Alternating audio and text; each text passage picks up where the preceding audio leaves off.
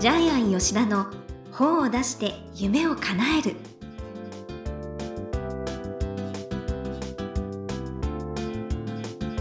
こんにちは倉島真帆です。ジャイアン吉田の本を出して夢を叶える。ジャイアン今回もよろしくお願いいたします。はい、よろしくお願いします。はい。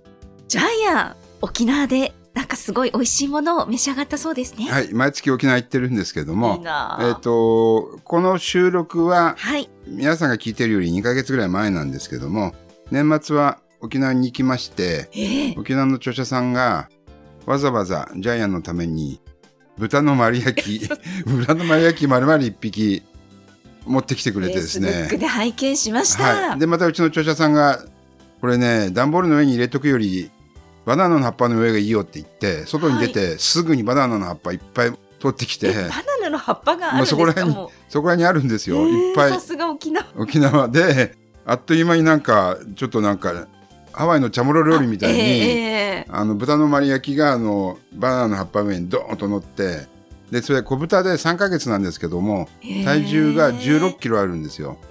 で参加した人数は13キロなんでもう食べられないです。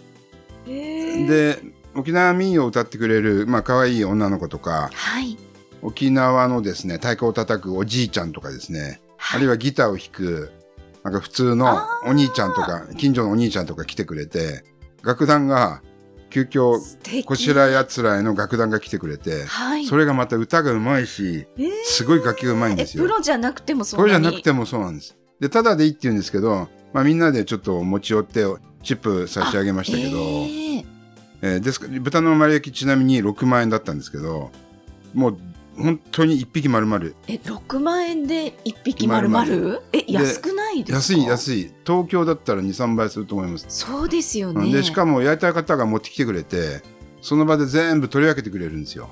解剖してくれて。ぜ全身というか全身た全身食べられるんですか？耳まで皮まで全部食べられるんですけど、えー顔も？うん沖縄豚は鳴き声以外全部食べるって言うんですけども。えな何が？鳴き声以外全部食べる。鳴き声？以外全部食べるって言うんですブけどーブーって。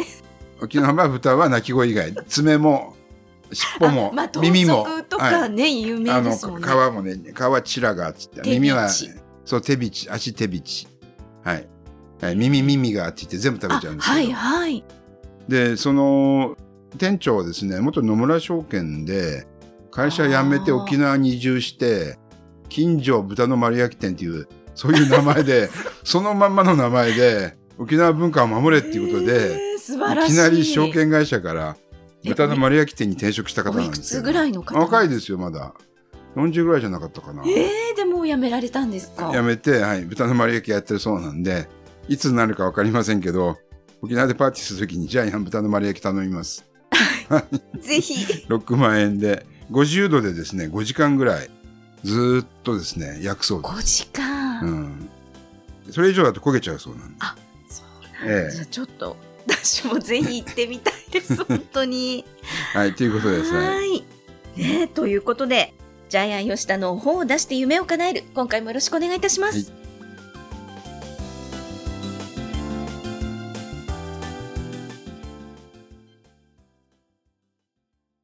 続いてはいい本を読みましょうのコーナーです。このコーナーはジャイアンが出版プロデュースをした本も含めて、世の中の読者の皆さんにぜひ読んでもらいたいという、いい本をご紹介しています。今回の一冊は何でしょうか？はいお金も幸せも引き寄せるポジ活ルール著者は穂光優さんです、はいプロフィールお願いしますはい。株式会社入江代表取締役。1987年4月16日、愛知県知多市生まれ。高校生の時に鍼灸師を志し、専門学校卒業後に地元の接骨院へ就職。患者さんが求める施術をフレキシブルに提供したいという思いから独立に至ります。鍼灸整骨院を3店舗に拡大し、心と体のトータルヘルスを実現するため、フィットネスジム、エステも開業。自らも健康美を目指し、ベストボディジャパン、モデルジャパン2023名古屋大会でグランプリに輝くなど、肉体を鍛えてらっしゃいます。ポジ活をライフワークと位置づけ、事業経営のほか、セミナーや講演会での活動を続けてらっしゃいます。この本が初の著作でいらっしゃいます。はいチョヤプロフィールの写真がですね、裸なんですよね。あの、あのベストボディ ジャパンの。ジャパンにグランプリに輝いてるプリの、輝いてる裸の写真っていうですね上上半身ね。すごいもうム肉キムキ体の、はい。すごいかっこいい写真なん。ですけど。はい。ね、素敵な方です。はい。で、ポジ活ルールなんですけども、これ50個入ってるんですけども、はい。ポジ活のスイッチ連打で、えー事業の拡大に成功。えーもちろん、ベストボディジャパン、えーモデルジャパン、えー2023年、名古屋大会でグランプリ、みたいなことも全部引き寄せてるんですけども。そはい。で、この本ですね、わかりやすいのは、ポジ活、どっちがポジ活っていうイエスかノーが2つあるんですよね。う。それを読むだけで、どんどん話が進んでいくので、えーしかも中身がどんどん頭に入ってくるので、ものすごくわかりやすい構造になっていそう、ます。心理学とかね、いろいろ入ってえてえ、非常に勉強になります。お金が儲かるのはどっちみたいなあっちの感じですよね。あ、そうですね。ベストセラーになった本と同じで。丸、はい×っていうふうになってで。もともとなぜ、ホミツさんがポジティブ活動に目覚めたかっていうのがあるんですけども、これは、請求院接骨院をオープンしてですね、2点目を出して、かなり調子に乗ってたんですね。うん1店舗目が大成功して、最初の月に売り上げが500万超えた。で、ええよし、2店舗目やるぞって言って、スタートして、えー22歳のえー店長に任せていたんですけども、ずーっと22歳のその店長ははい。長期労働時間が4ヶ月も続いて、はい。いきなり行ったらいなかったという、2店舗目オープン10日目のことですね。えあ、ごめん、オープン日の10日前のことです10日前ね。はい。いきなりいなくなってしまいまして、これやばいと。他のね、スタッフ、はい。ね、その時に残ってくれた男性スタッフ2名が、こんなこと言ったんですね。ラッキーって言ったんですよ。そうそう。僕たち出世できますよねって言って。これは地獄の中で、まあ、一つの光だったんでしょうね。すごい前向きですよね。おわ、すげえなと思って。確かに私から見てもこの二人すごいですね。うんはい。これがネガティブ思考からポジティブ思考の大転換。それでこの本が生まれたんですけども、もうダメかもしれない。えーもう取り返しがつかないって言った時に、全く逆の発想する人がいたってことですよね。うんはいで、この二人のスタッフが頑張って店持ち直したんですよね。はい。はい。もうこれの一言ですね。これは前書きとしても本当面白いですよね。ねはいどん底も経験しての今ですよね。はい。で、私たちは人生のうちで大きなネガティブ的な出来事がたくさんあります。はい。その時にどうポジティブにそれを180度ひっくり返すかっていうのがこの本、ポジ活ルールでうす。ん。はい。で、それがすべて問題になってます。はい。問題が面白いです。まず最初にポジティブの定義が出てくるんですけども、通常、明るく前向きなこと、これがポジティブの定義なんですけども、これに著者は罰をつけてます。はい本当のポジ活は違うんだよ。肉体的、精神的、社会的に満たされた状態がポジティブなんだよ。こっちがポジ活なんだよっていう。うんまずここからあ読者の価値観を覆してますよね。そうですね。違うんです。明るく前向きなこと。ジャイもそう思ってましたけど、違うんです。肉体精神、社会的に満足された状態。これ自己実現の状態ですよね。はい。こっちをポジカスと定義するっていう。まずここから違っていきます。うん。はい。あなたは他人の言動を気にしますか？真央ちゃんどうですか？ネガ活、めちゃくちゃ、めちゃくち気にしゃ、ます。めちゃめちゃ気にする。はい。ポジ活、気にせず自分の価値観に従っていける。本当そうですよね。はい。昔、ジャイアンはネットで書き込みがあった時めちゃくちゃ気にしてましたけえ、ど、そうなの？人が教えてくれるんですよジャイアンね、こんなひどい書き込みしてる人がいるよ。はい。えー、まあ、昔は気にしましたけど、今は全く気にしないですね。見もしないですね。はい。そうなんですよね。売れてる本ほど書かれますからね。めっちゃ書かれます本ね。うん。はい。次ですね。はい。あなたは頑張りを人に認めてもらいたいですか？多くの人は認めてもらいたいからそのために頑張るんですけども。承認欲求が、はい。ねで。も、これはポジ活ではなくネガ活だと著者は言ってます。本当のポジ活は認められようが認められないが気にせずただ夢中で頑張る。本当そうですよね。えっと、作家って実はポジ活ですよね。誰も書いてくれって言われないのに、自分で勝手に本書くんで。ああ、勝手に本書くままそうですね。そうです。あの、ジャイアンも本を出したい人の教科書。まあ、これは本田健さんから、えー書かないのって言われて書いたんですけども、ええでもこれもそうですね。えー人に書いてくれって言われず、編集者からも書いてくれって言われず、でも世の中に必要だからって自分で勝手に本を書く。はい。結構強い意志がいりますよね。ええ。それが本当のポジ活なんですよね。ですからこの質問は普遍性があるので、一言なんですけども、100人いたら100人とも自分の身として考えられる質問になってます。本当そうですね。自分はどうかなってはい。振り返りますよはいね。。問題4番目。あんたの周りで良くないことが起きたとき、どこに原因があると考えますか？ネガ活の人。周りや人や環境に原因があると言って人のせいにする。ポジ活、すべては自分に責任があうる。んちなみにジャイアンはすべて人のせいにし 前から聞いてまだす。から聞いてるんですけども、だからジャイアン自分で落ち込んだこと一回もないんですよ。人が悪いっつ。まあ、ただね、やっぱり、ほら、責た任を多責か自責かっていうことですよね。まあ、社長なのであ何かまあ、いいと思いますよ。原因があったら、何か原因があったら結局自分が責任取らなくちゃいけないんだけど、だから、ジャイアンは超ポジ活なので、人のせいにして自分で落ち込みません。はい。はい。えー、これ、これみんな面白いんですよ。考え方が。そう、自分、自分のこととして比べると本当に面白いです。うん。さらに6番目面白いですよ。あなたは自分を他人と比べていますか？ネガ活、比べている。ポジ活、比べていない。比べているのは昨日の自分。いいですね、これも。まあ、ジャイアンは昨日の自分と比べるよりは、別にって感じですね。他人と自分区別しても、落ち込むだけですよね。確かに。はい。別にもいいですね。ええ Facebook 見るとみんな、なんか美味しいもの食べてる。え、ご自身なんてリア充リア充のオンパレード一番リア充ですよ。ま、まおちゃんリア充のオンパレードで、日本中ど、日本中行ってなんか、広島行って美味しいもの食べて、みたいな。大阪行って美味しいもの食べて。どじゃないです。ああの、私も多分、あの、接待してるんで、編集者とそうですよね。著者さん接待してるんで、やかではい。すごく美味しいものを食べてますけ有ど、名人とばっかり一緒にいるし。あれですからね、接待ですからね。はい。はい。自分で本当に美味しいものを食べるのとまた違うんで、うんあなたは誰の頭で考えていますか？ネガ活、他人の頭で考える。ポジ活、自分の頭で考える。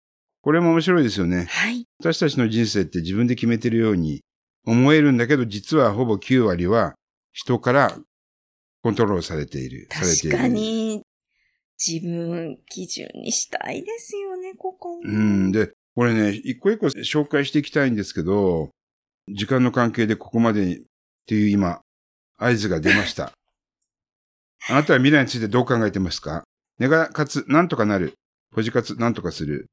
これ言葉のニュアンスも面白いんですけども、はい。こういう感じでずっと続くんいや、もうで、本当元気をいただける本です。うん、だからちょっとね、読んでください。本当この Q&A、丸抜式になってるんですけど、謝り方、ネガ活すいません。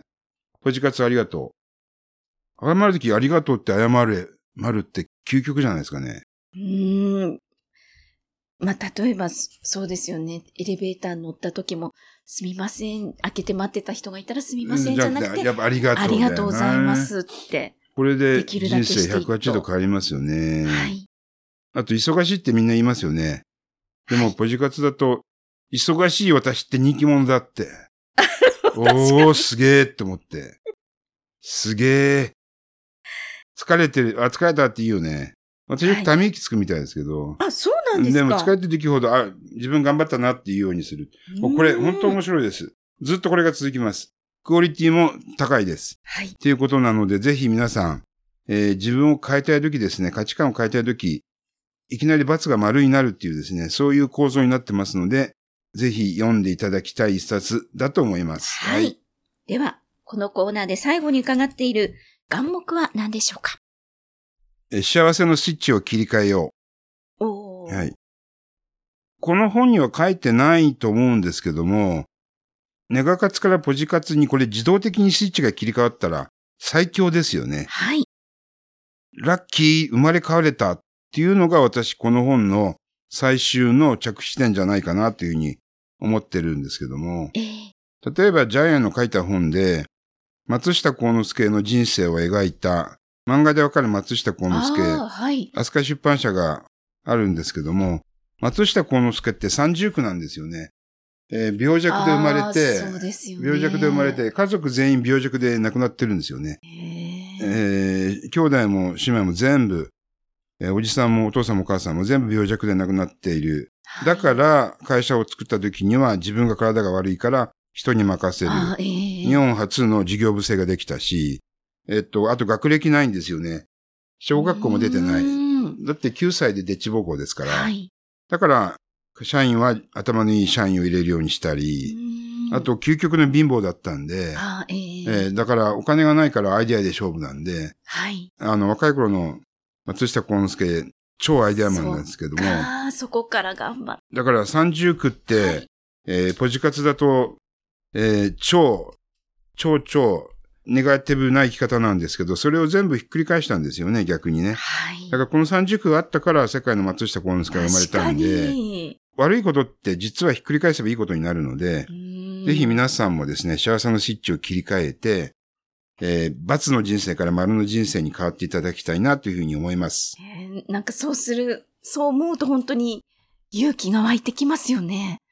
はい、ありがとうございます。ということで、いい本読みましょうのコーナー。今回は、お金も幸せも引き寄せる、ポジ活ルール50、小光優さんの一冊をご紹介しました。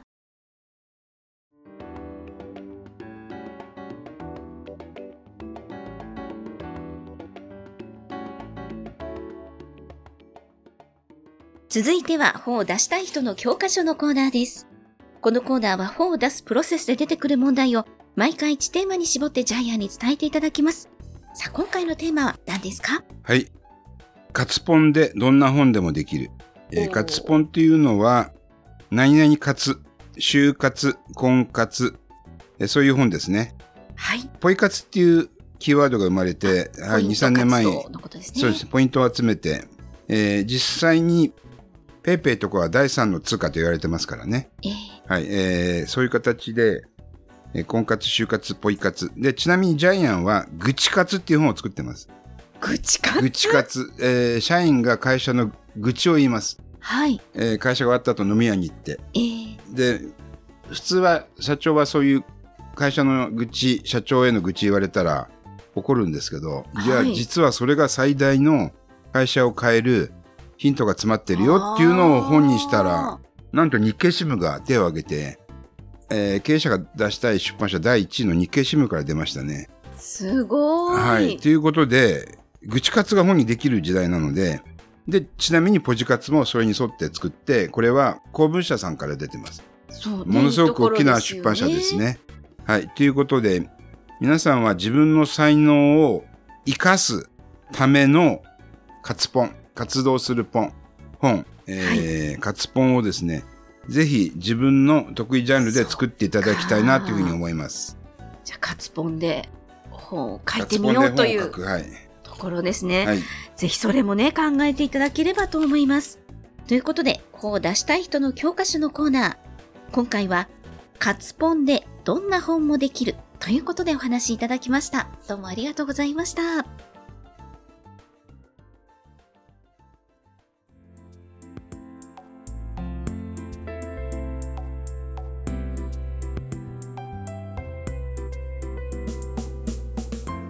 ジャイアン吉田の本を出して夢を叶える。いかがでしたでしょうか？この番組ではジャイアンへの質問もお待ちしています。例えば出版に関する質問など何でも OK です。天才工場のホームページをチェックしてみてください。メールやお電話でも受け付けています。それではジャイアン、今週もどうもありがとうございました。はい。ぜひ皆さんも人生に活本、でチャレンジしてください。はい